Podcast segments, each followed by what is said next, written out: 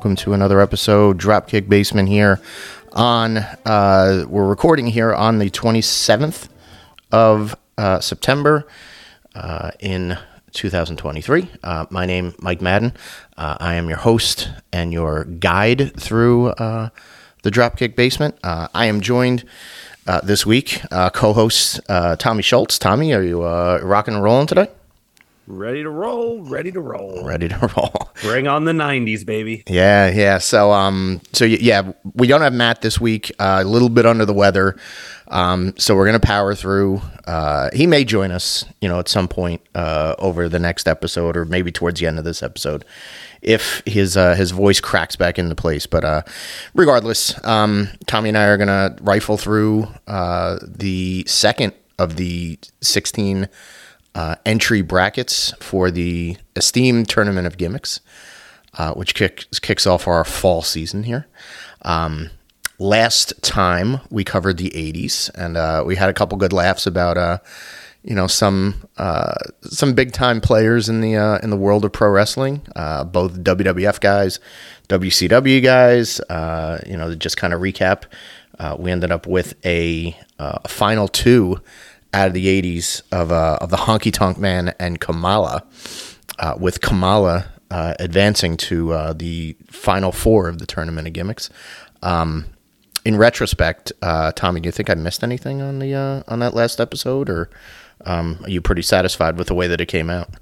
No, it was pretty spot on. I mean, the thing is that you're always going to miss one or two here and there just because there's, I would say, through the 80s, 90s, you know, is when you got the real, real outlandish gimmicks. so, oh, of yeah, course, yeah. there's there's going to be, uh, there's to be uh, honorable mentions and stuff that, you know, you may forget, but spot on with Kamala, I would say. I, of course, yeah, yeah. I, I had no doubt about that. But what's good about it is, especially with um, you know the the way the gimmicks go, uh, we will have that wild card gimmick, uh, the that wild card bracket that we have at the end, um, which is going to split between the modern day gimmicks and the uh, maybe some of the ones that we missed.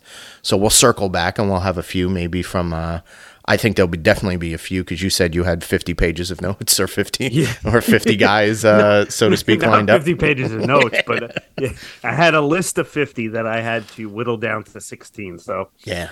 So what's good about it is like it, it it's almost like you get your own media guide, right? Or your own yearbook for uh for you know the decades and and for all of these Ex- wild gimmicks that uh that we covered and and uh and hopefully are uh, are going to maybe re-educate the uh the fan base on. So yeah, I mean, if if if there was anything about the 90s wrestling that um has changed from today, it is the over the top, outlandish occupational gimmicks um from which I have whittled down my list of 50 down to 16 rank them NCAA tournament style 1 through 16 and um, you know we'll, we'll, we'll see who prevails in uh, the tournament of 90s gimmicks let's yeah, let's get after it. So um yeah, let's get started. Uh all right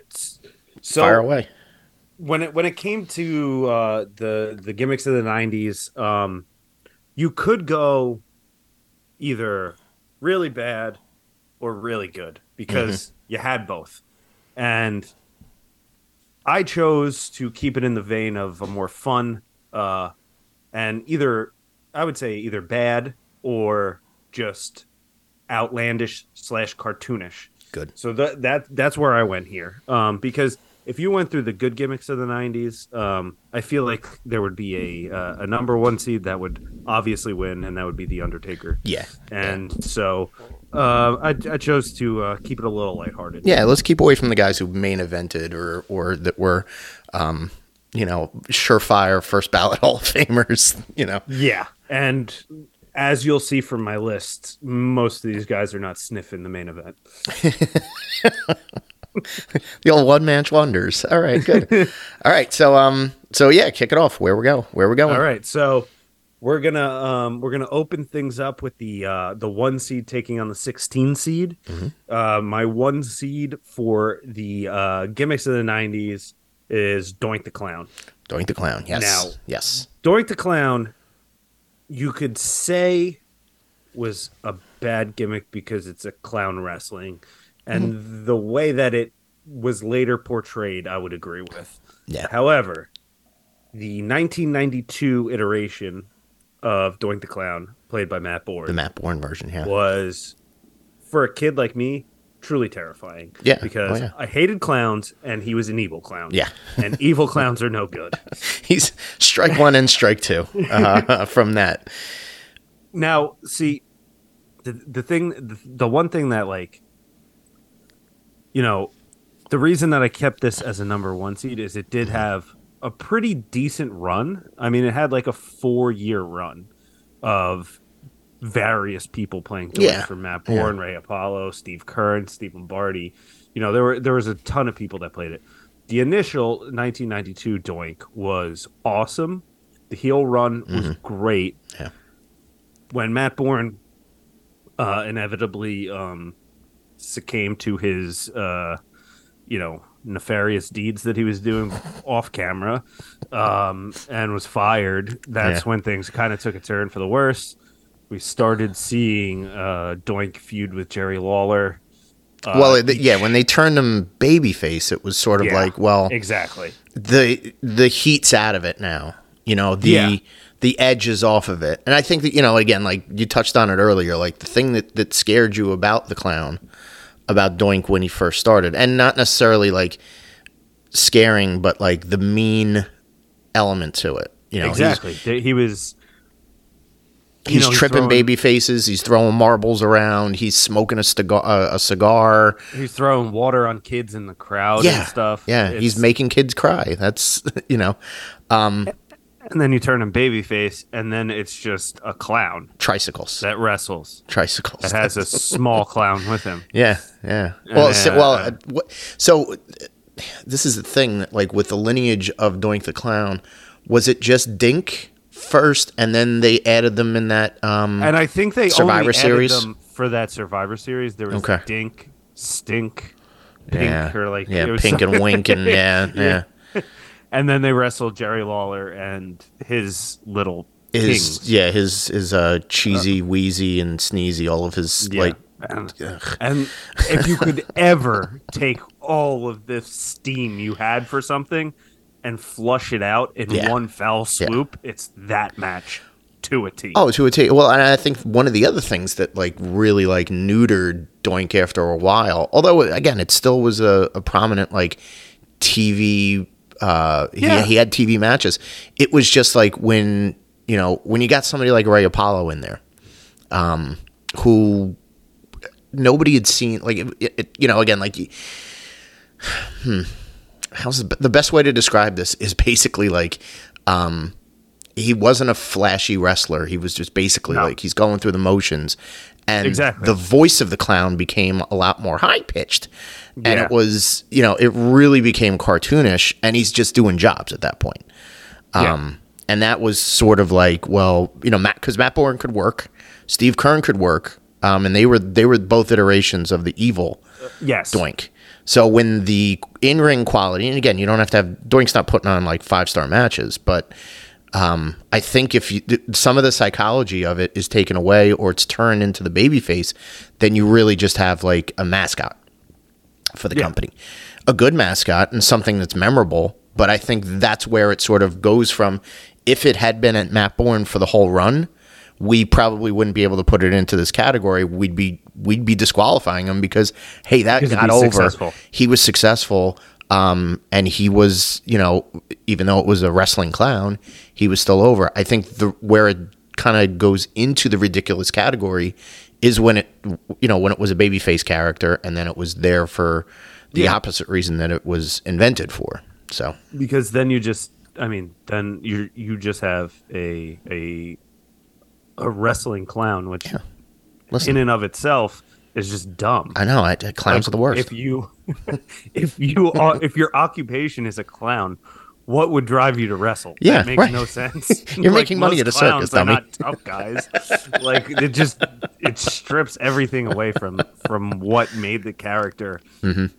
in any sense. Of course, it, it's not believable, but like Yeah, yeah, gave it it gave it you know some substance to it. Yeah, And exactly. you just got, that would be like if you just had a guy come out and I mean they tried it and it again didn't work. You have a guy come out with a top hat, takes it off, he's pulling rabbits out of his hat, you know, giving them to the kids in the front row. yeah. Right. you know, it's it's not, it's a birthday act. New, right. Exactly. It's It would it would work. good point. for, the birthday um, act. Yeah. Yeah, it's it would it would work if you're having uh shows in uh, uh ten year old's backyard. Yeah. Of course. him Yeah. and his friends, but Yeah. Not on a national Right. stage. Not- don't don't need to see it on national TV. It very very much rings of uh, you know, again a uh, a private party or a uh, you know a, a backyard act. yeah, So there we go. Doink the Clown number one, number one right. seed in the '90s. Who's Doink going up against in this first round? so Doink will be going up the number sixteen seed, Hmm. uh, a, a pretty short lived gimmick, uh, portrayed by quite a hand, uh, Brad Armstrong. ah, yes. Uh, in I know where you're 1991, we were introduced to Arachnaman. yes. which um, for those unfamiliar was brad armstrong in a spider-man costume that was purple and yellow instead of red and blue Boy.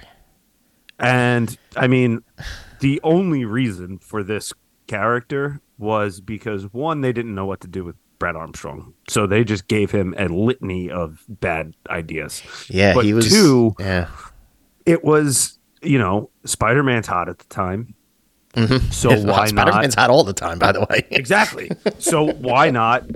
So why not capitalize on that? And we'll put a guy that looks like Spider Man, and he's just he, he's Arachnaman. Pro wrestling Uh, Spider-Man. They were they were quickly hit with a cease and desist from Marvel, Mm-hmm. Yeah. and uh, that was the end of that.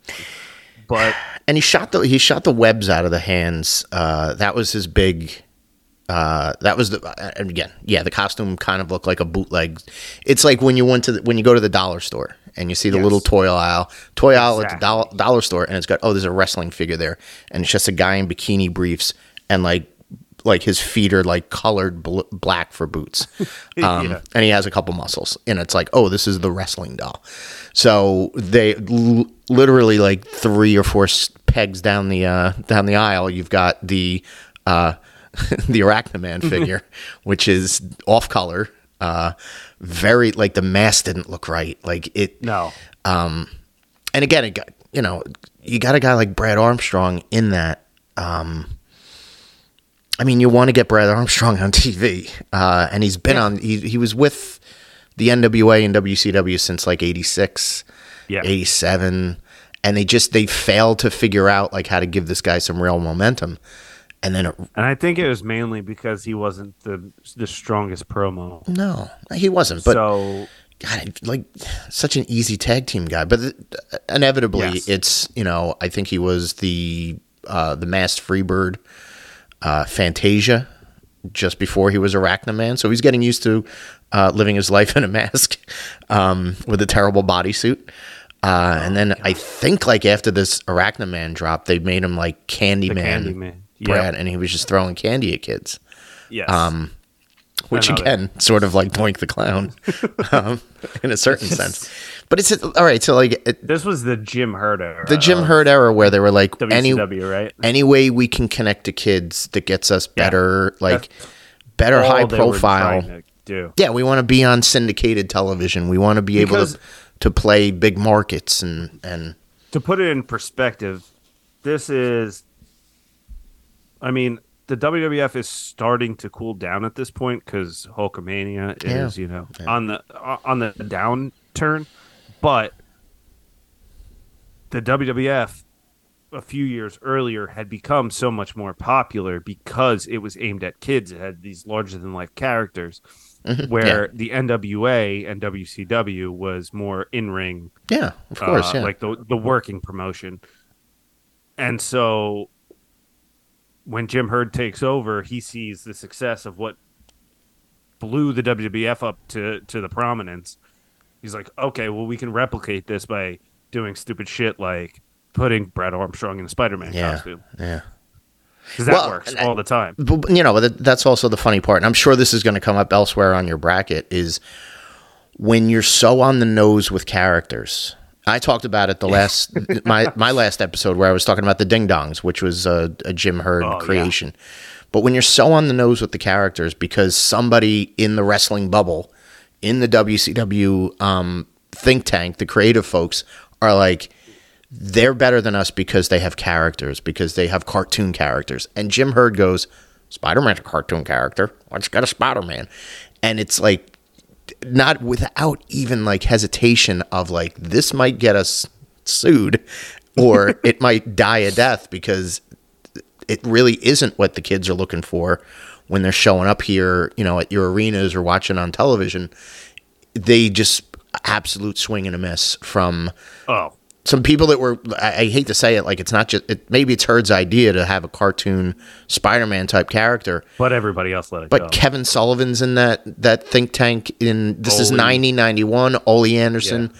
fucking Cornette was probably still around to a certain extent Paul Heyman Eddie Gilbert you had a lot of people that could and even Dusty I think Dusty was back by 91 you had a lot Yeah, of people that so. could have gone whoa whoa whoa let's not be this specific about it let's Yeah. just you know if we want to put brad in a in a you know a bodysuit hood character let's come up with something completely original and let's put our heads together rather than saying bootleg spider-man so Precisely. poor brad but uh let's move on let's uh let's get to the next uh, right, matchup so in your moving on to the next matchup. This will be the uh, the eight seed taking on the nine seed. Mm-hmm. My eight seed, I love this, and I really wish it would have worked. Um, Papa Shango, oh yeah portrayed by uh, the great Charles Wright, Mm. um, wwe hall of famer Hall of Famer, has many different characters that he portrayed throughout the '90s. this could be a Uh, tournament of charles yeah. wright gimmicks he he could have taken up one side of the bracket. That's for yeah sure. but so Papa Shango, he's a uh, uh, like a voodoo character Mm-hmm. that's casting spells on people. He's Yeah. uh, he's making green liquid come down through the uh, the Ultimate Warrior's head. He's Yes, his- throwing up his very fancy Um, jacket that he put on for that one interview after he after he um, after he beats jobbers. Their boots are somehow getting they're on lit fire. yeah yeah uh, Papa Shango, I I think this was a big miss because the character itself, first of all, it looked cool as shit. Yeah, It looked awesome. It was a great visual. he had spooky like there was there was black ice and smoke that came out of the yeah, and he the backstage like, area. um, he came down to the ring like with those uh with like skulls. yeah were, like, a almost like an incense out of yeah them. yeah yeah Yeah. Um, the face paint, everything about it should have worked. I don't I don't think that they ever got to the point of like they wanted him to be a main event guy, Mm-hmm. yeah but they never committed. And I think that has to do with the fact that the Warrior left Yeah, um, right. shortly after, you know, that whole feud kind of started. well mm, i don't want to say the warrior the warrior didn't leave because he feuded with the warrior right after wrestlemania 8 right because he came Oh, in Well, yeah. yeah, it was Papa Hogan- Shango. Papa Shango and H- Hogan took off. So- Shango so, and, yeah. and Sid Vicious were beating him down, and then Warrior came from, and that started a feud with Warrior. He never. This is the the whole thing Warrior is left like, like six months later. yeah, yeah. But I, I, think because Hogan left, they had to uh, bump the Warrior up to like the, the title picture because Mhm. They kind of they were like, well, if Hogan's gone, we don't have anyone else. yeah, we just can't have Savage and Flair do rematches, and Yeah. Jake the Snake was gone. So like that's again, that's Yeah, another he opponent. So Um, I I think you're right. Like if let's say Hogan was around for a little bit longer, you could have had somebody else. Uh, Hogan could have feuded with uh, with Shango, or he could have feuded with somebody Yeah. else, and it, or would I have mean- allowed Warrior to do a little bit more, um, and define that character a little bit better than the And six weeks time, that they did it. when um, that's when the Undertaker turned babyface, kind of. yeah. Um, Yeah. And that, I mean, I don't know how they didn't do that. Well, I feel like that could have been a long, drawn out program, of course, listen back to uh to our especially since those guys are friends. Yeah, you know? right. Oh, they were teams. They were a team in uh in Memphis together. But Yeah. uh but if you yeah, if you go back and listen to our previous episode about rebooking WrestleMania Yes. when Tommy did WrestleMania 8, your plan was That to was- have Papa Shango Exactly. and Undertaker, and that's again just a spooky dudes match.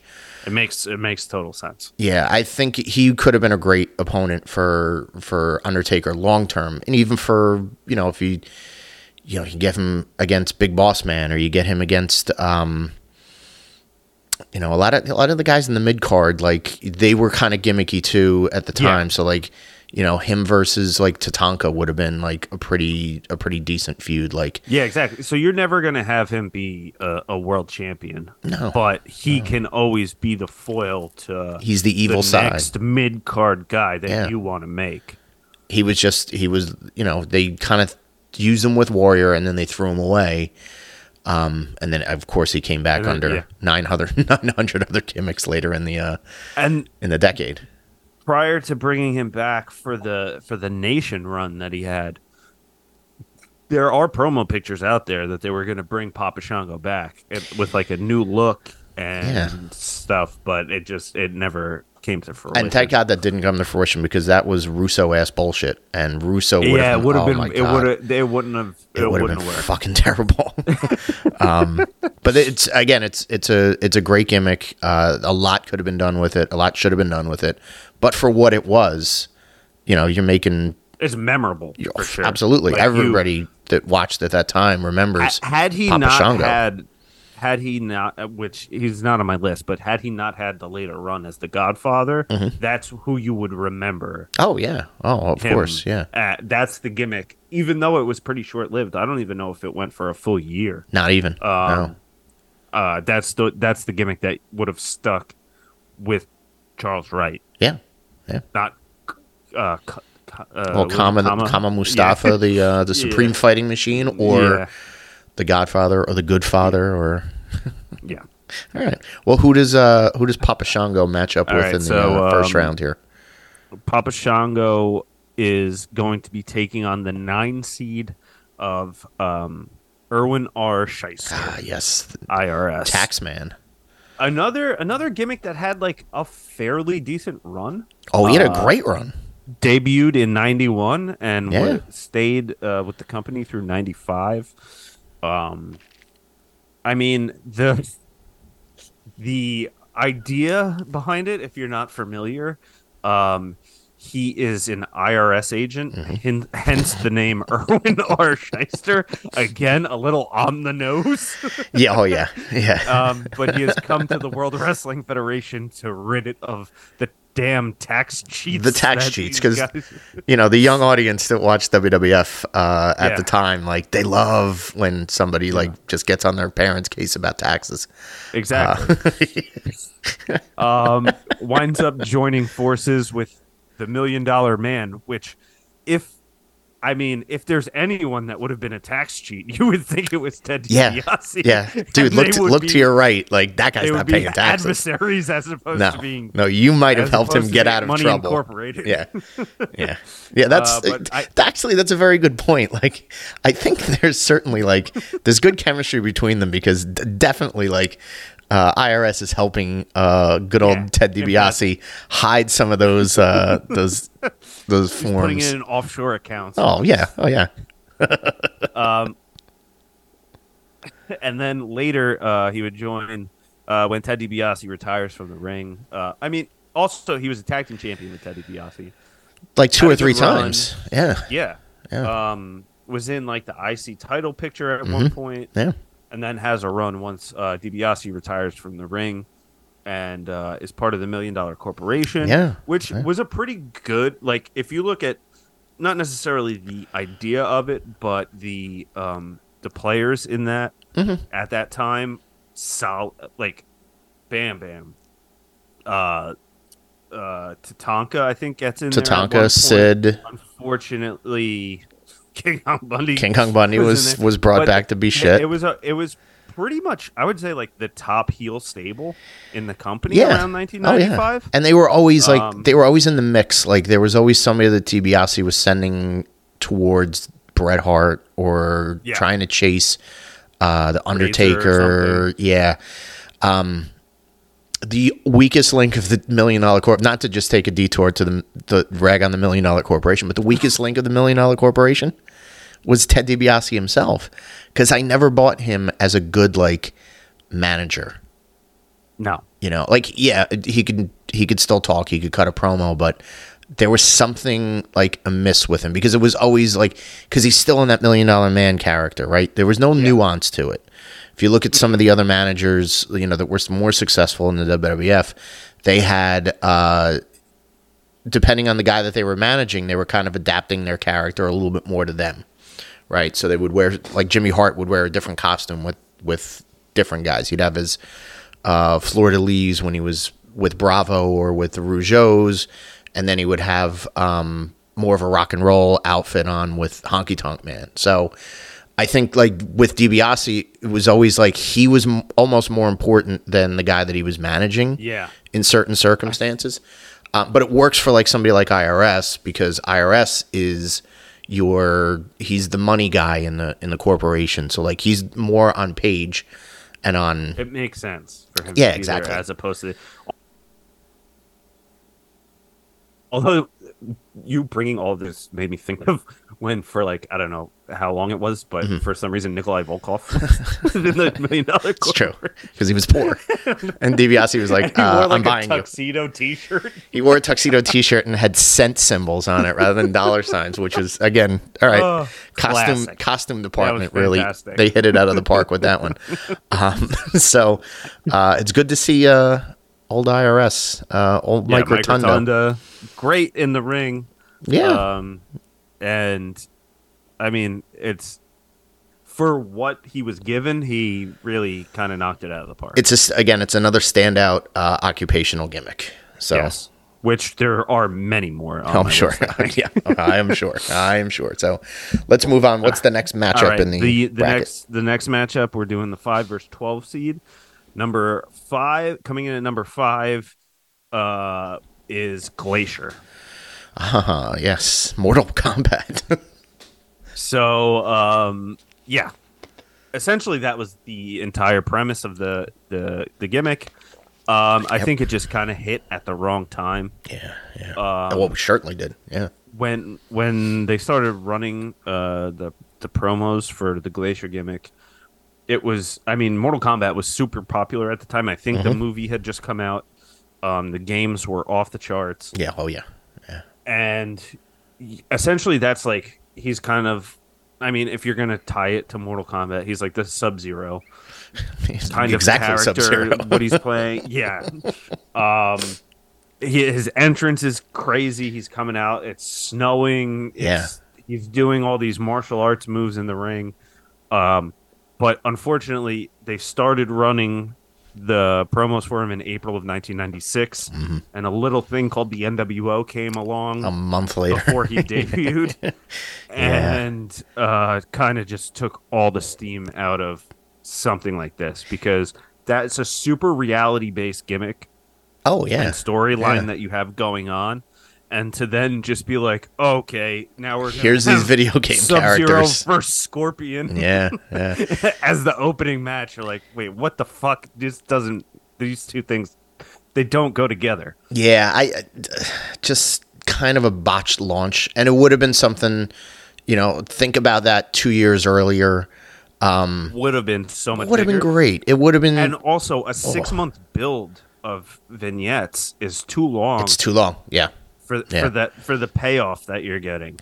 I think part of that was, um, and again, wi- anytime you mention Glacier, uh, Wrath and Mortis have to be mentioned because they were his only opponents for months much, and yeah. months and months, for almost for years. Yeah, Um, but I think that's part of the, the issue is that you didn't really know what Glacier was going to be in the context of the rest of WCW at the time, right? So he's, he doesn't have those opponents until a few months later when they're like, all right, well, we have to write other storylines for him. So even when he debuted, he's debuting against like luchadors or he's debuting against like um, he's just he's cruiserweight guys. squat- he's doing squash matches right? on Nitro Yeah, and it wasn't like he, he had nothing to really like sink his teeth into until they started those mid card feuds with the the other Mortal Kombat type characters. But then it's You- only you- like three and then eventually Ernest Miller, who was brought in, it didn't make any sense. But like, it's four guys fighting each other, like spamming each other, like Yeah. once they're I mean, once when- they're set up in that feud, and it's like, well, where do we go after they have two or three matches? when you're spelling this out, if they did it the other way, if they debuted Mortis 1st who is Mm-hmm. Yep. having squash matches, Yep. and then you bring in Glacier, to Yes, take him a out, savior. that yeah, makes sense. But when you have a baby face come in, and he's just doing squash matches, Mm-hmm. and then all of a sudden, this skeleton man shows up, you're like, uh, I'm kind. I don't get it. the skeleton man knows how to run the ropes really well. Um, but no, I think uh, we should put a pin in this one because I think this is good for like a future episode of uh, of rebooking the uh, the, glacier Runs Cold? characters. Yeah, but yeah, 100%. rebook rebook Blood Runs Cold. Um, but just to, you mentioned it before, uh, the entrance was entrance was still super cool, Oh yeah, it was awesome. and it was like, It's Um, geez, still awesome. we wasted it on that guy though. Like, you know, Yeah. this kickboxing Ray Lloyd guy. Um, it just yeah, it, it didn't land the right way, and again, it it just yeah, got it didn't hit. snowballed for lack of a better term. It got snowballed by the uh, the NWO uh, catching fire right around the same Yeah, time that they it- started it. So If it debuted a year earlier, I think it would have had a chance. Even though like the company was not in uh, a great state of affairs, Mm-hmm. you had Hogan coming in. I think he could have been like a good guy to team with Hogan to like take course, on yeah. the Dungeon of Doom yeah, because yeah. that's an outlandish thing in and of itself. yep, yep. But unfortunately for Ray Lloyd, he was he was just a year too late. And then yeah, and then eventually he was a jobber over there, and and it just sort of It really petered out. really nosedived.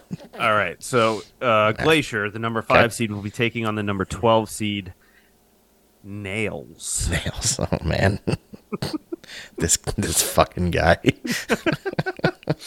So, uh, in the year 1992, uh, the WWF was kind of strapped for ideas with who the big boss man could uh, have a feud with, and so uh, one of his um, one of the, one of the ex convicts that uh, he used to um, you know uh, oversee in the jail of, of Cobb County, Georgia. It's a good way to dance Uh, around it. Nails comes out of jail and uh, is is he wants retribution. Yeah, Um, boss on- man. I'm the big boss man. Yeah, that's I to this day I remember like that the 1992 Survivor Series nightstick match. yeah. It's so Yeah. fucking bad. But that promo was like, boss man. and he's just spitting all Yeah, over that's- John yeah, Mooney. That's a good point. He's yeah, he, he drooling and spitting a bunch. Oh man. What a turd. It's so bad. he just essentially he just wore an orange jumpsuit and that was it. Yeah, and he And then- commandeered the nightstick, and so like after his matches, he was like roughing up his opponent Yep. with the night, the jobbers with the nightstick. And what was his finish? Did he? I don't know that he ever got one. Oh boy, that's never a good sign. that- There's a there's a good chance that he never won a match because he probably got disqualified for hitting people with a nightstick. That's good technicality to uh to th- look at the win loss record for uh for nails in the WWF. Yeah, We'd, we'd have to we'd have to go to cagematch.net for that one. um, he um, he then um, you know famously goes on to uh, uh, uh, physically assault Vince McMahon backstage, and that'll never of all never people, do you any favors. of all people. Uh, also put on a classic with Virgil at SummerSlam 1992. Let's Nah. not forget that. no, that's not at all. Not at all. Uh, but he he um yeah. So I I don't remember the exact story. He got into a physical altercation with Vince McMahon, was promptly terminated. yeah, Showed up in WCW as the prisoner, the prisoner. which I then which I think was also then like they got hit with a cease and desist lawsuit. Same well. same orange jumpsuit. They just changed the number. Yep. Uh, and called him the prisoner. Prisoner. Um, that was a very that was an even more short-lived gimmick than Nails Oh, yeah. was. Yeah. Uh, and then he just went to Japan where they couldn't touch him legally, and he uh, I, I, he wrestled in New Japan for a little while. Wow. Still in the it's, I In- don't remember the- the, name that he wrestled under. Yeah. but still in the orange jumpsuit. He um Jailman, maybe they call him. Jailman. I don't remember. gentleman. Um, he. There's two impractical things about that. First of all, uh, if you get out of prison, it's not like he escaped They from take- jail. They Yeah, they no. take the jumpsuit and like I would imagine like if you spend any time in jail and let's hope that like none of us and and none of our listeners uh, have experiences, but probably if you you know for some reason you have or you know somebody that's been to prison, I don't think those are comfortable suits to walk around No. in. They're not like you know, it's not like a sweatsuit, you know, where you have, you know, give. They're just kind of big, bulky, uh, uncomfortable prison garbs. And he chose to wear his around for another like four or five years uh, to Everly, Everly, uh, you know, wrestling company that he was supposed to, uh, you know, do the same gimmick with. Um, he also, before he was Nails, uh, he was Mr. Magnificent Kevin Kelly in the AWA, and he was he just looks like an action figure and not in a like oh look at the muscles and they you know they crafted him as this like you know kind of a, a superhero action figure type. No he looked like an action figure because he was stiff. Because you really like there wasn't any like kind of like he would walk around and he would have locked knees and he wouldn't wear knee pads and all of his moves were like power moves but he didn't leave his feet. So he would do like a, a you know a body slam and he would throw a guy across the ring which was great and then catch him in a full Nelson and just stand there in a full Nelson. So one of the dullest wrestlers that I've ever seen in the AWA, and that's saying a lot. Um, but once you get to like, all right, well, well, f- who's the guy playing nails? Oh shit, it's Kevin Kelly. How the And he sucks. land on him? Who called that asshole to do this? he stinks. And you know what? he does stink. But good for him because he's he's now making a uh, convention, uh, a convention circuit run. Oh, yeah. uh, as nails again. So, hey, uh, everything comes back around. Why do I feel like am I him? right? There's going to be a picture of him uh, at one of these con- one of these WrestleCons or uh, Starcast. It's it's probably him and Virgil sitting next to each other, right? Like, Oh, yeah. you gotta, you gotta. He's the only person in Virgil's line. they just they keep exchanging the ten dollar bill back and forth to each other and taking a picture with each other. Yeah, yeah. All right. So he stunk. Nail stinks. Um, yeah. what's your next matchup? All right, so this is the four versus the thirteen seed. Mm-hmm. Um, at number four, um, talk about an occupational gimmick. Uh, Duke the Dumpster Droese. Oh yes, Trash Man.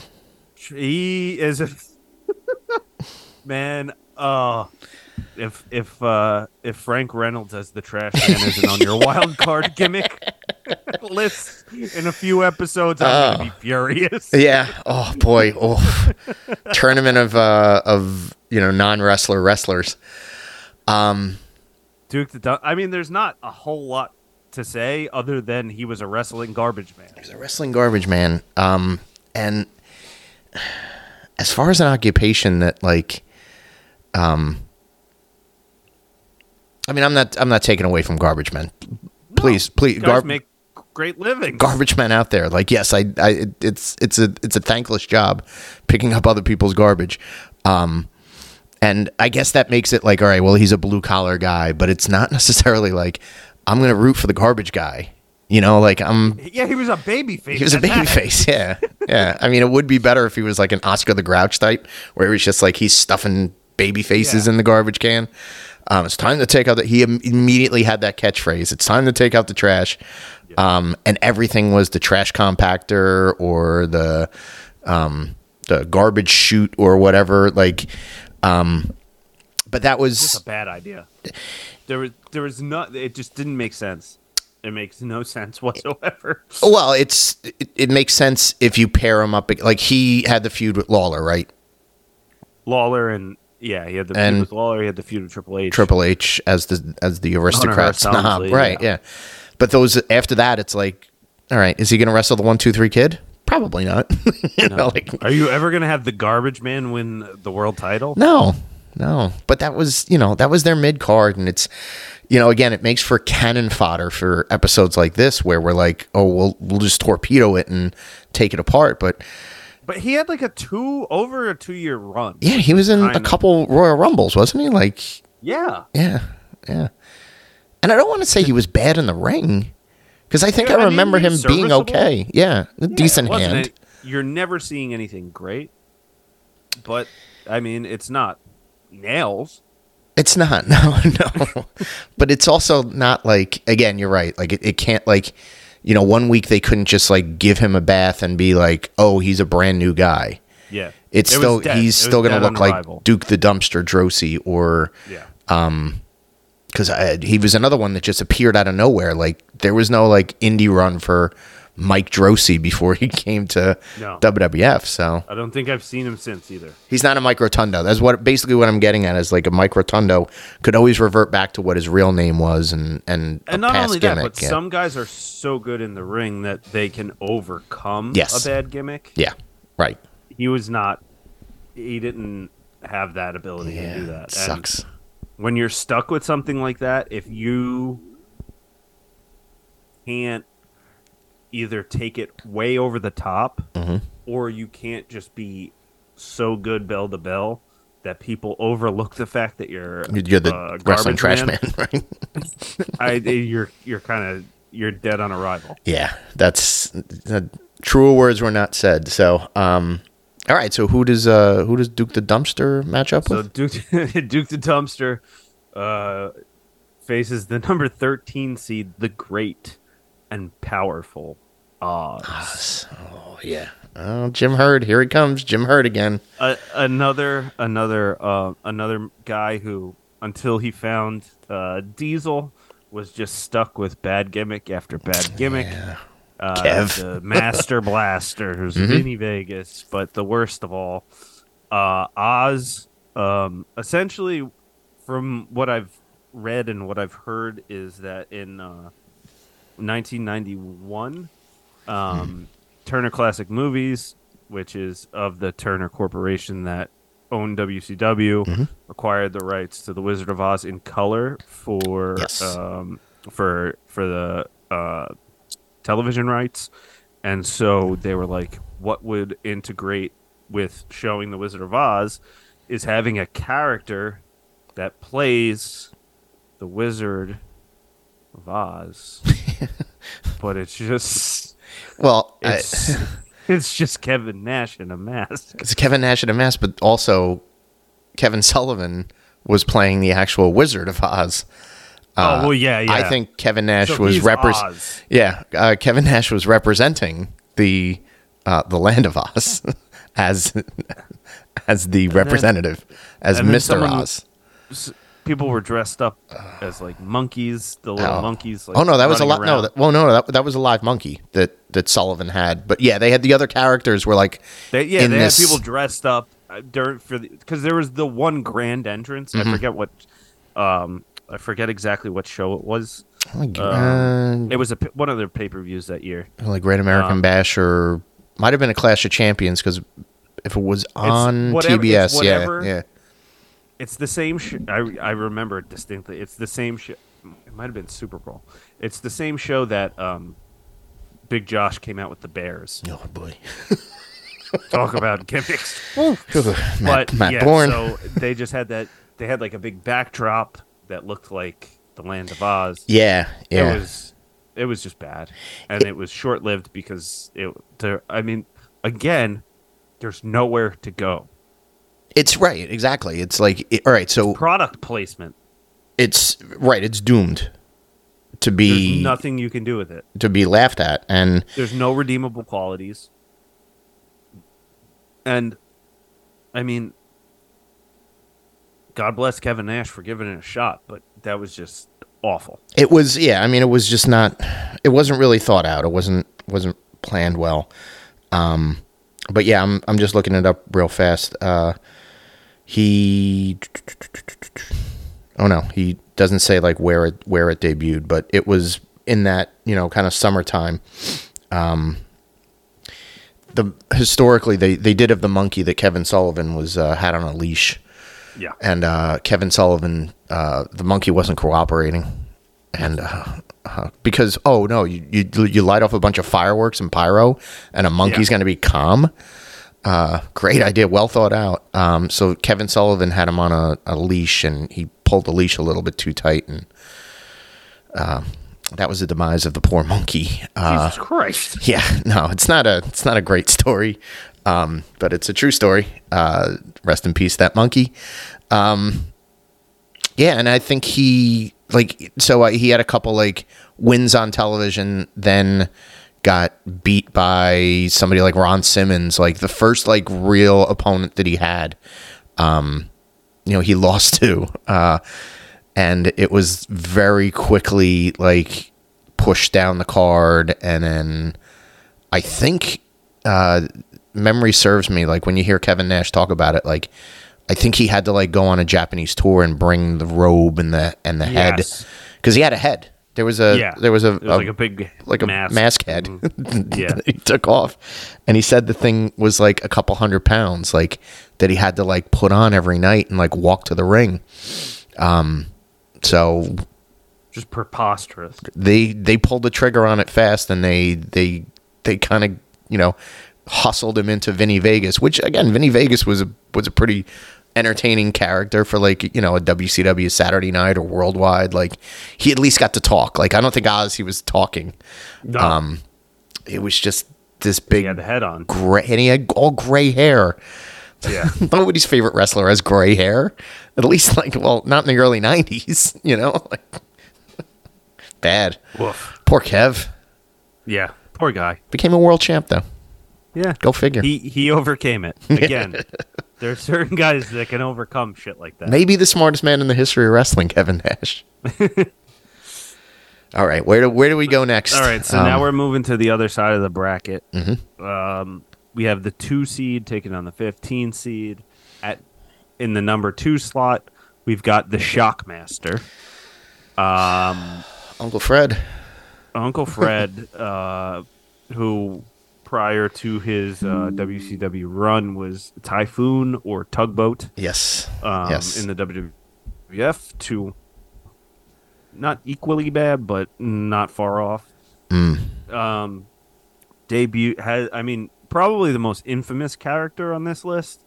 Um, Oh, because because he's a meme. uh, he's literally yeah. like an internet meme the now. flair for the gold. Um, They put him in this ridiculous uh, fur cape, and he's got a, a glittery stormtrooper helmet, and he's set to bust through a wall. And the props department unfortunately put a uh, a, a, wooden plank at the bottom Yeah. where he was supposed to bust through.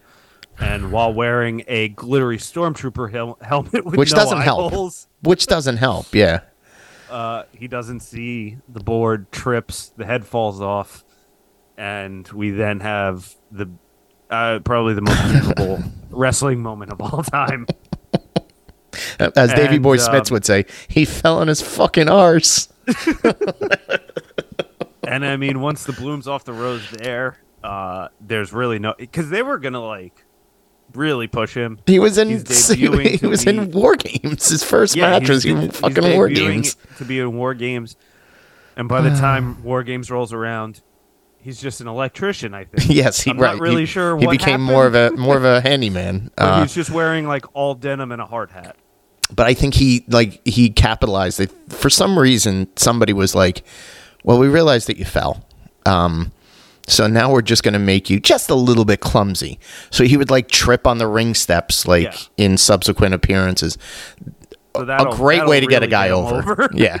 Uh, nothing says uh, who's our uh, who's our semifinal match.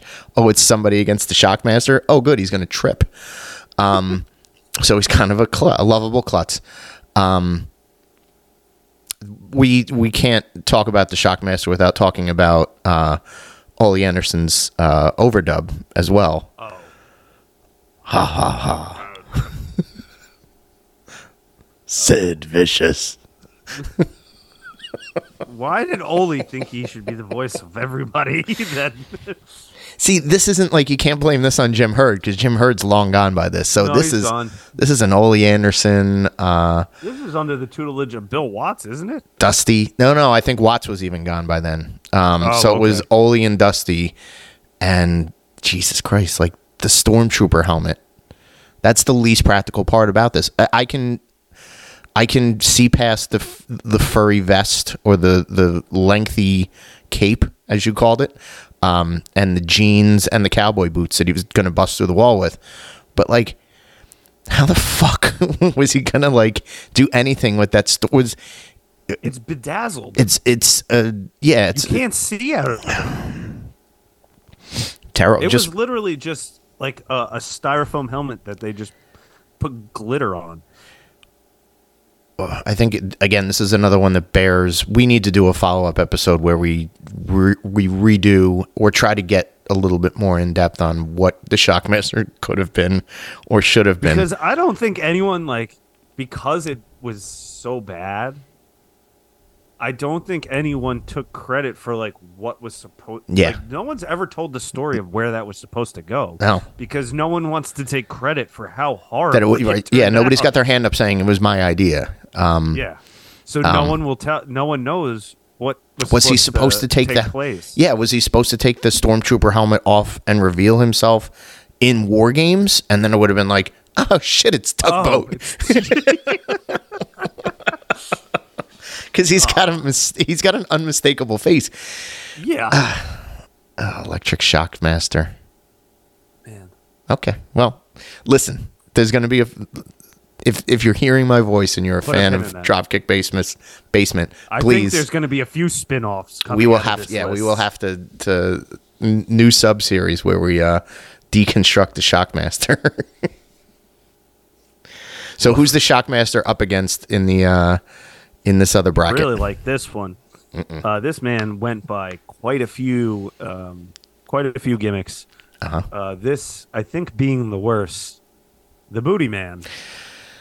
Oh yes, uh, Mr. Leslie, Ed Leslie. Yes. Uh, the the former Brutus the Barber Beefcake Mm-hmm. uh, comes over to WCW uh, essentially because he's Hulk Hogan's friend. Best buddy.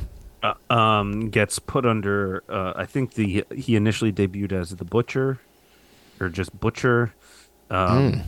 Then gets turned into the Zodiac, which that could have made this list as well. Uh, yes. in the Dungeon of no. Doom. Yes. No. Um, but then, uh, let's you know, Brutus the Barber had such a great babyface run towards the end of the '80s. Mm-hmm. Let's give him a babyface run as a man who is uh, obsessed with his own ass. Yeah. Yeah. Not well thought out. It was all ass ass based offense, right? Like it was everything um, was ass based. His finishing move was the high knee. the high knee. Uh, It's terrible. it's get it? it's terrible. God, this has Hogan's. Uh, this is just such a Hogan fucking thing. Like, um, and it's Yeah, brother, probably you got to listen, brother. and it, I, and again, I think I remember like where I, I've subsequently seen go, gone back and watched some nitros from that from that time frame like that. We're just before the NWO here, so it's like it starts in like maybe February or March of of '96. No, no, no, it was '96. Um, I still think they were because he came out and he he had the tassels on his arms, right? He had Oh, the yeah. Brutus beefcake tights, but he would bang his head, and it's like, why do we still think that people are going to pretend that this is the Ultimate Warrior? you know what I think had a lot to do with it too was I think that this was right as uh, Johnny B. Bad was leaving. oh, true. And yeah, So I think that they were just trying to kind of plug him in in like a similar ish role. And Interesting. I think that that could be kind of the flamboyant. yeah, Yeah. just like a flamboyant, over the top, Mhm. babyface character. But I mean, uh, you had poor Kimberly Page as the booty babe. She was obsessed with him, right? Like that was the, the big thing when she loved his Because ass. everyone even was just obsessed with his ass. Meanwhile, watch him in the ring, and it's like, well, my obsession would end immediately because he's Yeah. still Well, he is ass. he was doing sure, and but- and I think this he ended up getting hurt uh, right around this time again like had a, had a kind of a major injury yeah, and left and then left the business for for a while um, and then came back as the disciple yeah, um, on in the NWO which of course Hogan just going to bat for his guys but yeah I mean it just not well thought out it's bad. Just it, bad. it was bad it was you uh, you nailed it bad. It's just bad. There's Um, nothing. Just bad. All right. Moving on. Let's cleanse our palate from the booty man. Like, and again, like, what a bad fucking name bad name but he's the original Mr. Ass he is. right he's an ass man He is. if he came out to that, I might have turned around. I'm a booty man. Epic feud. Send him to the WWF in that time and put him against uh, Bill Gunn. maybe we could have. Maybe we could have the booty man come back and team with. uh With- uh, with Billy Daddy- Gunn's kids now, and Oh. we could have a, a, a good feud for uh, the AEW trios. Oh, I think you're. I think you're. Whoa. All right, Booty Club Gold. All right. pin in that uh, one. Pin in that one, please. Uh, all right, moving on. Uh, we have the seven seed taking on the ten seed. Mm-hmm. Uh, at and and coming in at number seven, the Black Scorpion. Well, if we didn't mention uh, Ole Anderson's hello voice, hello Sting. um, the Black Scorpion is a, a mysterious character that comes in um, towards the end of 1990 to feud Mm-hmm. with Sting. Um, he's just kind of uh, an illusionist. I don't know. Uh, he's just mysterious, dark. He's constantly performing all these strange acts of magic. Yeah. yes, Um, making people disappear and turn into tigers. Um, they from from what I've read and heard, they never really had a completely solid idea of exactly what the payoff for this was supposed to be. You're. You, Um, come on. This is Anderson. You're making. You're really making Ole Anderson about to be not a good ideas man at this point. So essentially, the idea was Al Perez was going to be um, the Black Scorpion, which if Black Scorpion was revealed to be Al Al Perez, I don't think anyone would have ever Yeah. given a fuck. Yeah. Um, Listen for the pin drop. no, Alper, He- Alperet's good, good worker, solid guy. No- like, nothing against him as a worker. Yeah. It's, it's just the name Al Perez doesn't ring bells No. across America. no, no. and and so I think he got whiff of that's what was supposed to happen, so he quits. Yeah. And so they're scrambling.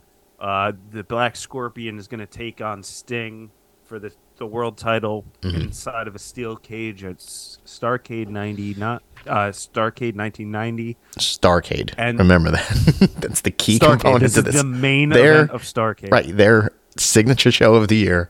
It's This the their- Scorpion, the Black Scorpion versus Sting. Right. and essentially the payoff is going to be Sting reveals the Black Scorpion. Well, on his way to the ring, the Black Scorpion reveals the Black Scorpion because Ric Flair's hair is sticking out of the, the back of Yeah, the mask. yeah, and- and if there's any there, if there was any more obvious person to put under that Yeah, mask, yeah. there wasn't one. Right. The only more obvious would have been like if you put, and even even still, I think you could have gotten away with like Ron Simmons. It's like, Yeah. "Wait, the Black Scorpions are black guy now. All right, cool. Um, but no, like yeah, Ric Flair's chin is sticking out of the bottom, and he has a distinctive looking chin. Um, and His hair is sticking out. and he, uh, he took the mask off right at the end of the match. Yeah. And- And, everyone, and they're like selling it like, oh my god, it's Flair.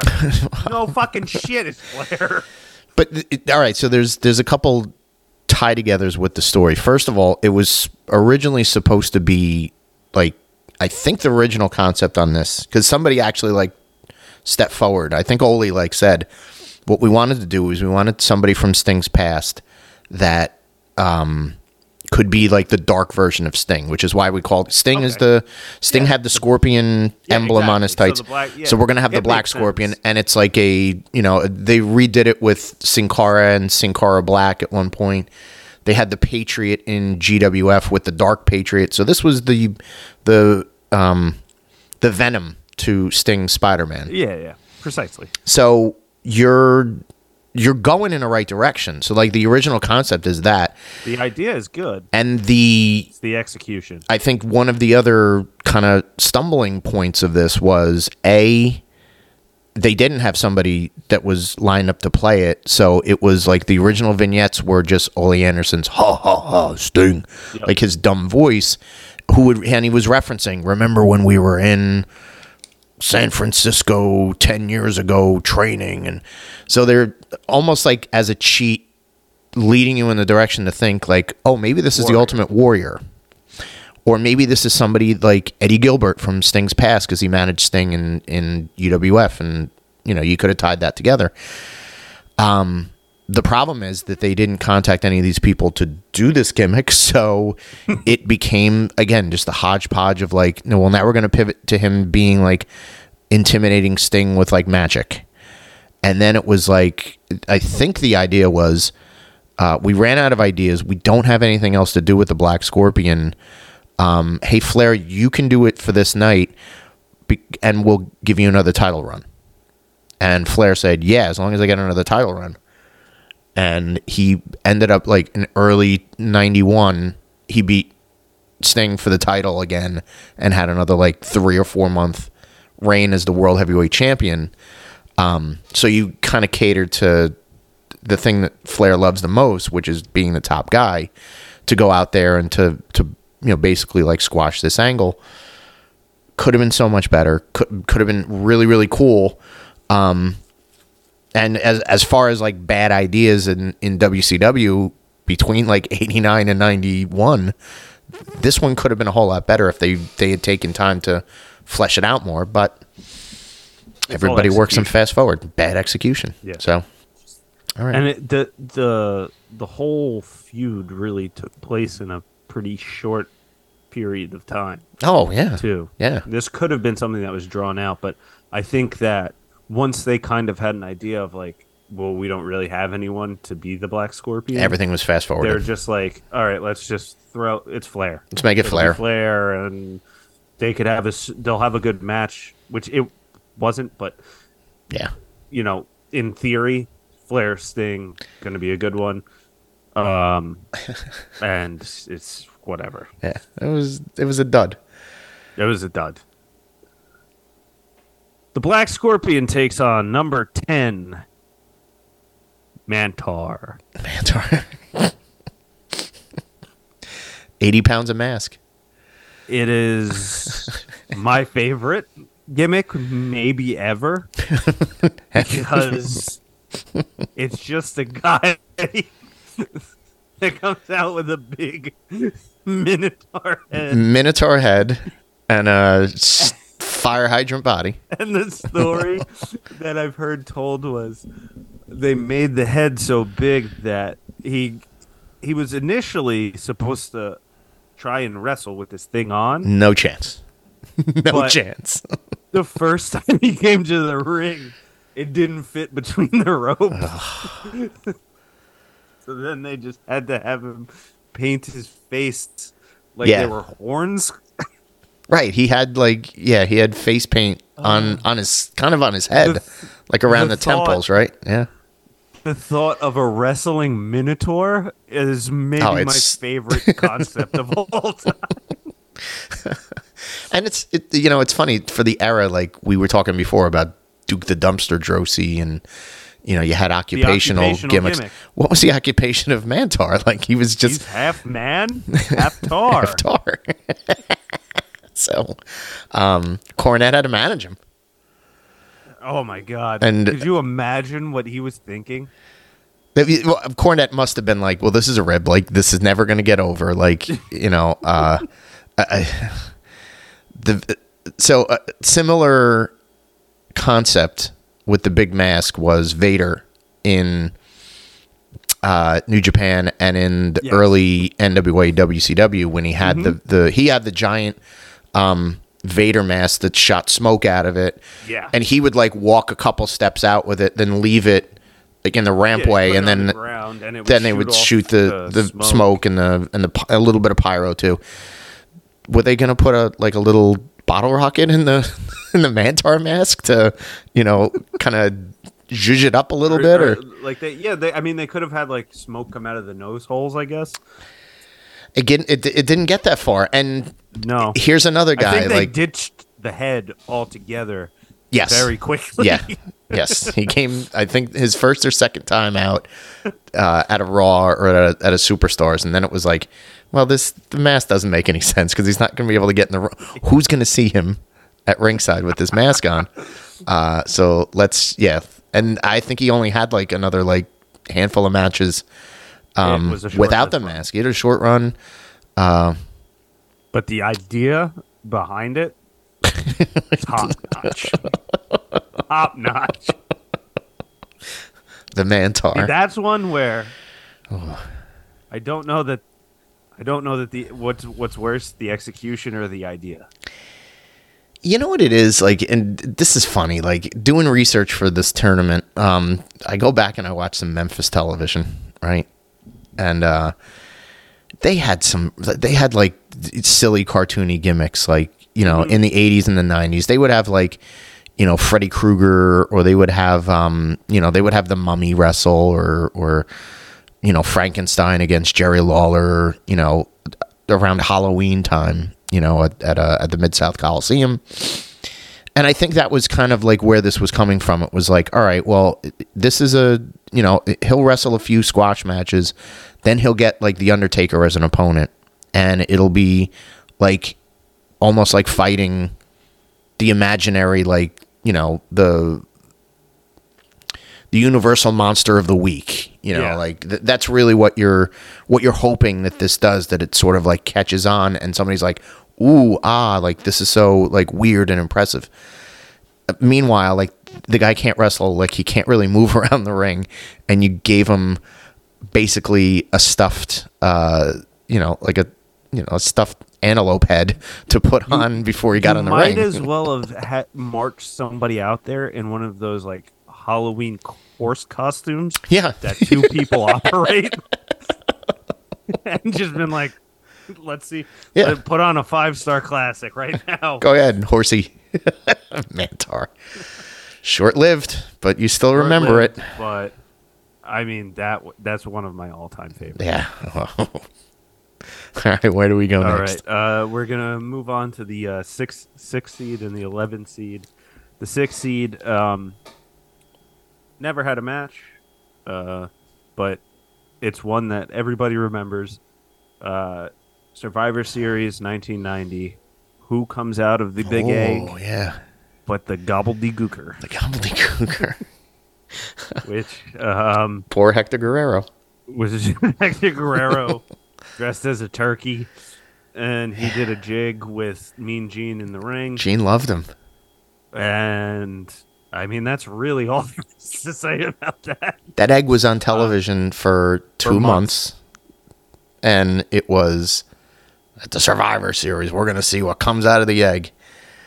Uh, Undertaker was historically Undertaker was worried that he was going to be the Yeah. Eggman. He'd have to come out of the egg.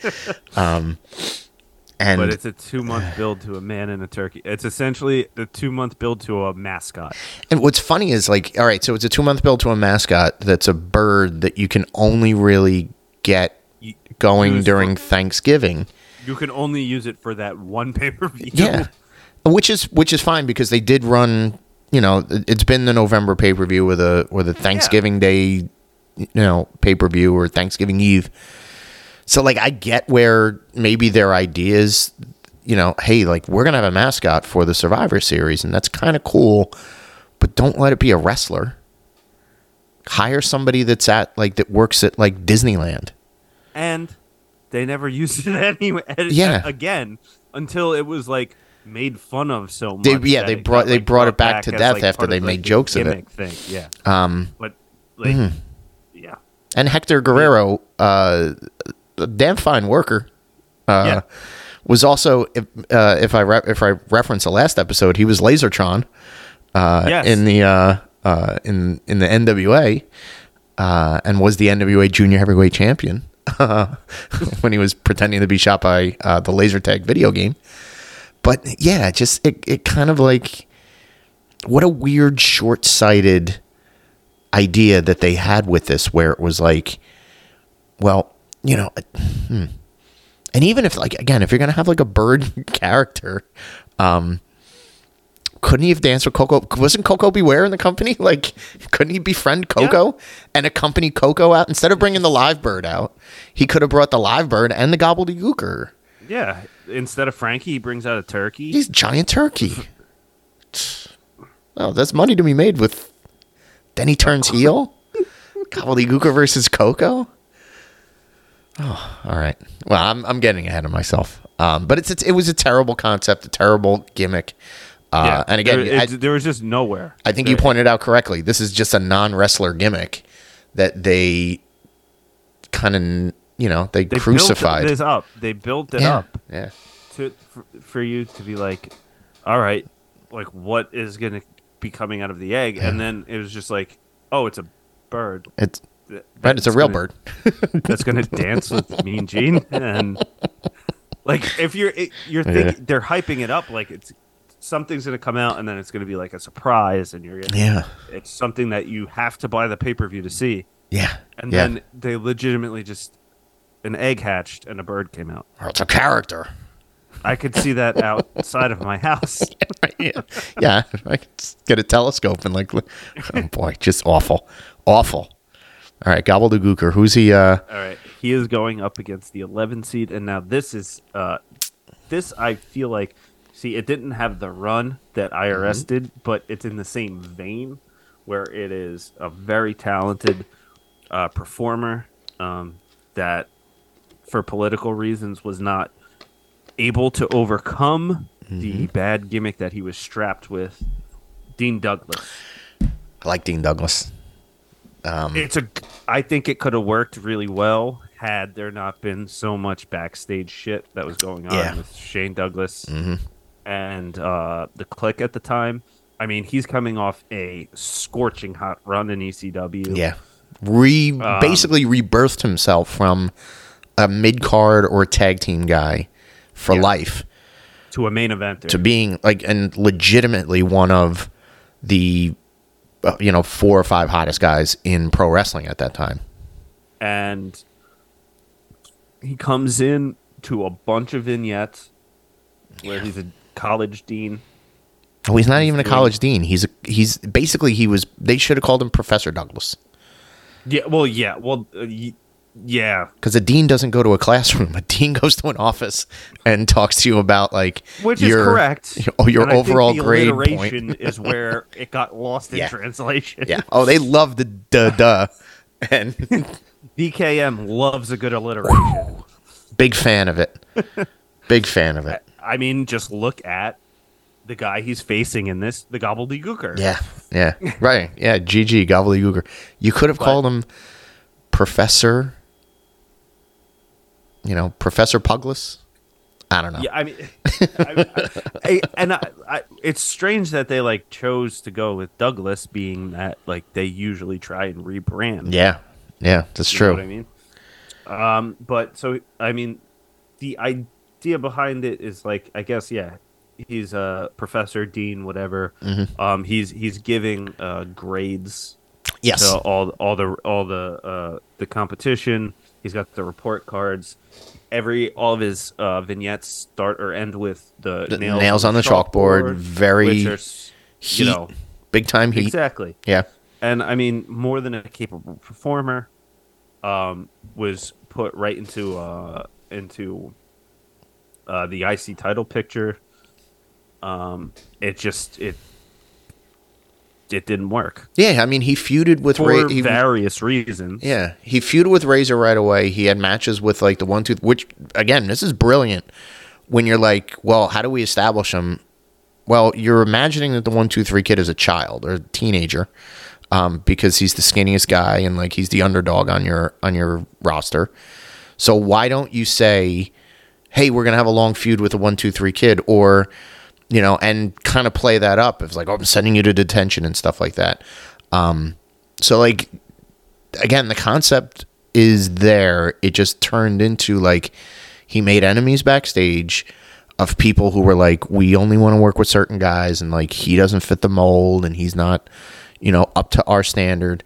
And then the again the, the backstage politics led him to like quit within six months um, or eight months or whatever it was and it's like Yeah, it wasn't even a full year. and then it was you know it was completely dead from there. Again it could have been it could have been much better. It was um it was ramped up in that you know uh in that era the 90s like occupational um gimmicks and could again a lot more potential. Yeah, and I think had he been able to stick it out politically, uh, the Dean character could have just evolved into Shane oh yeah Douglas. that would have washed And away yeah Again, he would have had a, a very successful run. yeah look at you see what he did after he left. within Uh, like if he had stuck around there for another year and a half like i could see him like in a feud with bret austin pillman had guys that like he was familiar with and worked in wcw with um mick was going to be coming in you know a few months after like shane left so Yep. you've, you've got that you get so many you had so many places to go with him um but i mean he was always better in ecw than anywhere else Well, yeah, anyway so when you could be yourself as opposed to having Yeah. to portray Yeah. a, a college professor or whatever. right All Very right, good. so moving on to the All right. last the last matchup of the first round, the third seed taking on the 14th seed at number 3 Mm-hmm. We have um, everyone's uh, favorite dentist, shit Doctor Isaac Yankem, dds um, DDS. Yes, Yes. Right, not DMD. Remember that. Like, there's a distinction. um, Glenn Jacobs Mm-hmm. uh, with one of the uh, the many uh, gimmicks that um, failed prior to uh, hitting the jackpot Yeah, with uh, as Kane, corporate Kane, coming off a, a run in uh, Smoky Mountain as Unabomb. which I liked Um, a lot. I if you go back and watch some of that like Smoky Mountain stuff, him and Al Snow were great together. Yes. Al Snow is like the chicken shit, um, tough talking, and then he gets himself into trouble. And Unabomb is the is the heavy, and he was a monster. Like again, you look at the roster in in 1994 Smoky Mountain, and there's a lot of like undersized guys that can fly that were just taking choke bombs and and um, I think he was using like a you know uh, that inverted backbreaker as his uh, as his finish um, and power bombs and stuff like that. So uh, then to get sidled with the Dr. Isaac Yankem. He's an evil Trash. dentist. yeah, yeah, I yank him. Mm-hmm. is- That's where the whole thing came from. Was a joke that Jerry Lawler would make backstage. Um, uh, it's a dentist with bad teeth. that doesn't make any sense to me. that is just uh, you know the, all the vignettes that they have of him Yeah, are uh, they you hear like the screaming and the the, Uh, the drill, drill. going yeah, yeah. and and he I don't think that he really spoke it's Lawler doing all the talking for him for the mo, yeah, Uh-huh. you're right. Like he didn't say a word.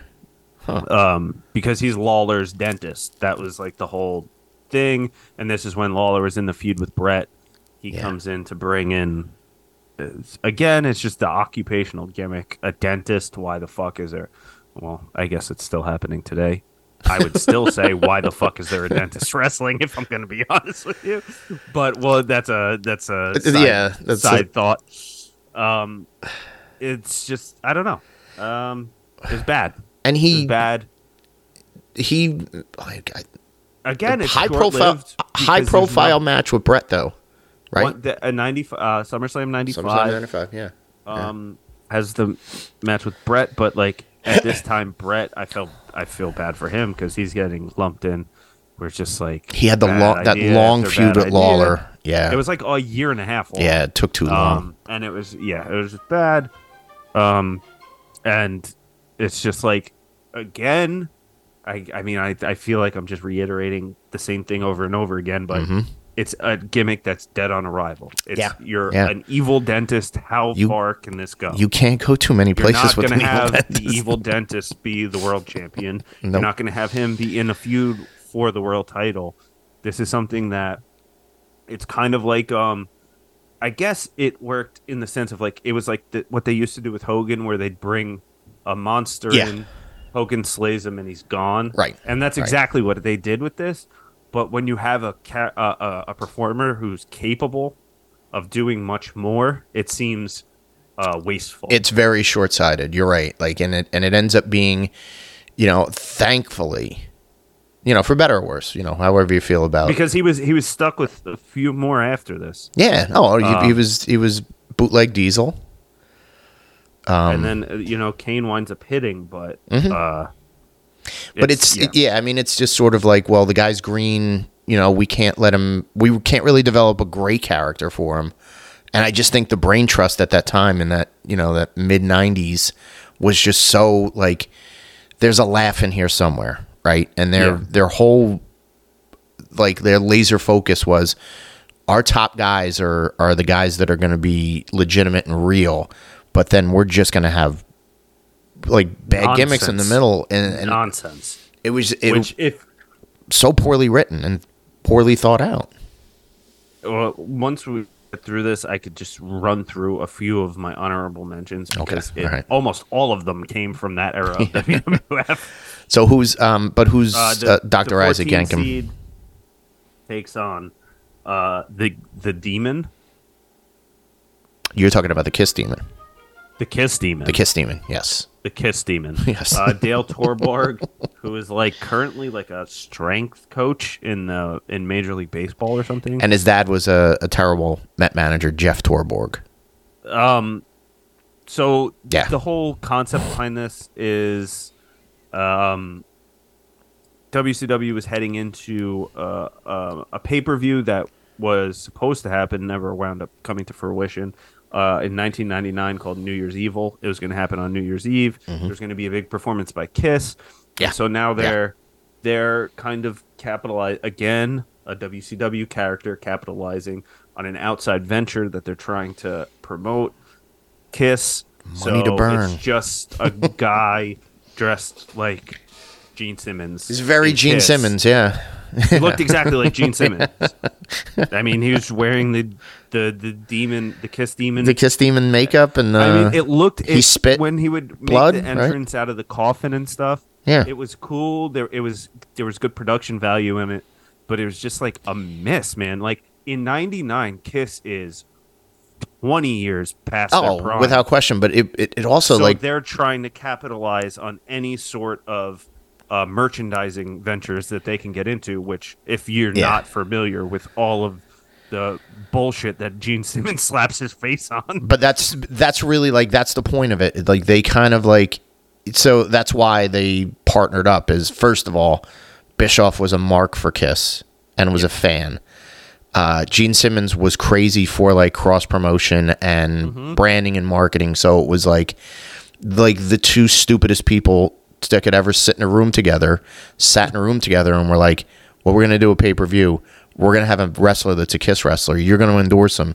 Um, we're going to do action figures and t-shirts and you know all these you know side hustles um, and i'm sure the two of them were like laughing hysterical and saying look at all the money we're going to make meanwhile you made no fucking money with it because the guy that you had portraying him was a lug in the ring and he they gave it- him a long time to try and like develop it went over like a fart in church. yeah it's it him was just horrific. it was him and Vampiro like teaming together, and then they were feuding, and Sting had to fucking carry this idiot to like matches and that pay per view. Like, so in order to get the licensing from Kiss, not only were they going to do the concert and they were going to co brand the concert because WCW was a big Yeah. name on pay per view, and Kiss kind of wasn't Um, so they were they were going to put that out, and that that fell through. But they were like, well,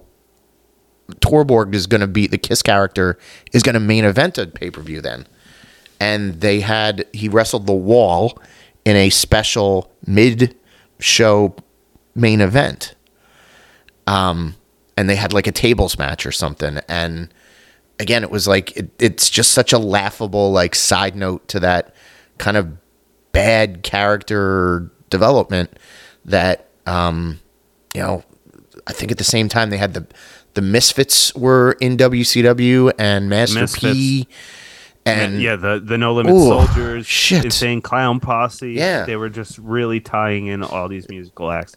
It's just it's a bad. they were bad desperate. Time. Yeah, they're very desperate. Yeah, they WCW. were, they were they were clawing, you know, yeah, yeah.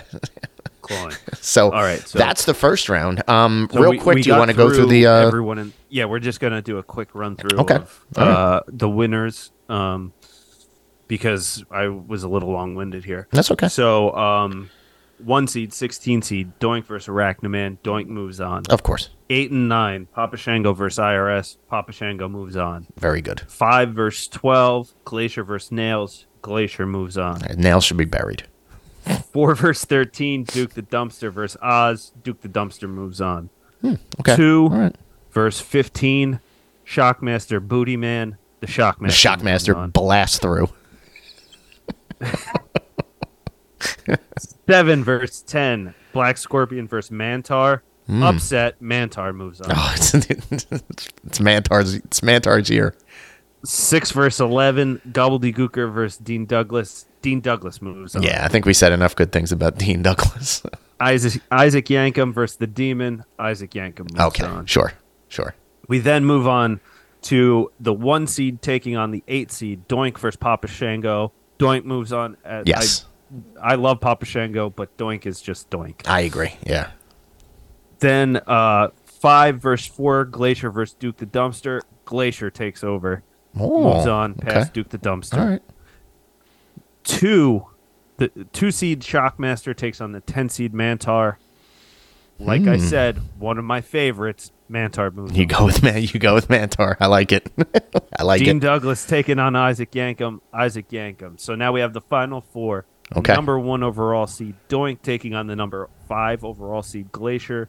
Doink the Clown. Doink the Clown would definitely. Like I said, Yeah. longevity. Nineties. Doink. Doink 90s. is the epitome of the 90s. Yeah. Yeah. Uh, then we have the number 10 seed taking on the number 3 seed Mantaur versus Isaac Yankem. We got a Cinderella story, baby. Mantaur, half man, half tar. He's going to the finals to take on the number one overall seed Doink, Doink. but he just can't come up. Oh, Comes up short. Doink, the number one seed overall. it was that tar. It's, it's the t- He got stuck in the tar. the man overtook the tar a little bit, and Doink just capitalized with a, a bucket of uh, bucket of confetti. confetti. The old the old bucket of confetti. Um, excellent. I agree. Doink the Clown is a quintessential gimmick. Yes. and especially you know when we're talking about more like over the top, fun, bad, Mm-hmm. Yeah. however you want. Runs to kind of runs it. the spectrum.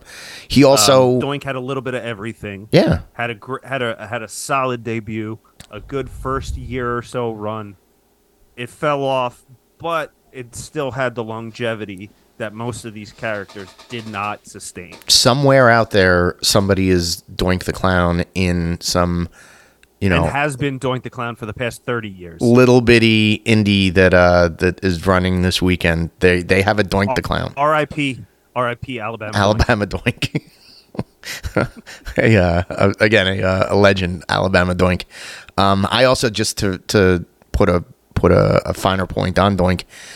I liked when Matt Bourne went to ECW briefly, and he Yeah. was born again, uh, where he wore half of the clown makeup, and Yeah. went reverted back to the really sinister That was awesome. like two sides to it and like unfortunately that's that's another guy that like if he could handle way too soon. if he could have fucking figured out his drug issue and avoided it he probably could have had a second run in WWF back as Doink and hundred and percent. would have been attitude era Doink would have been a real fucking Doink pest out to this day yeah yeah when they have gimmick battle royals Oh, and yeah. stuff.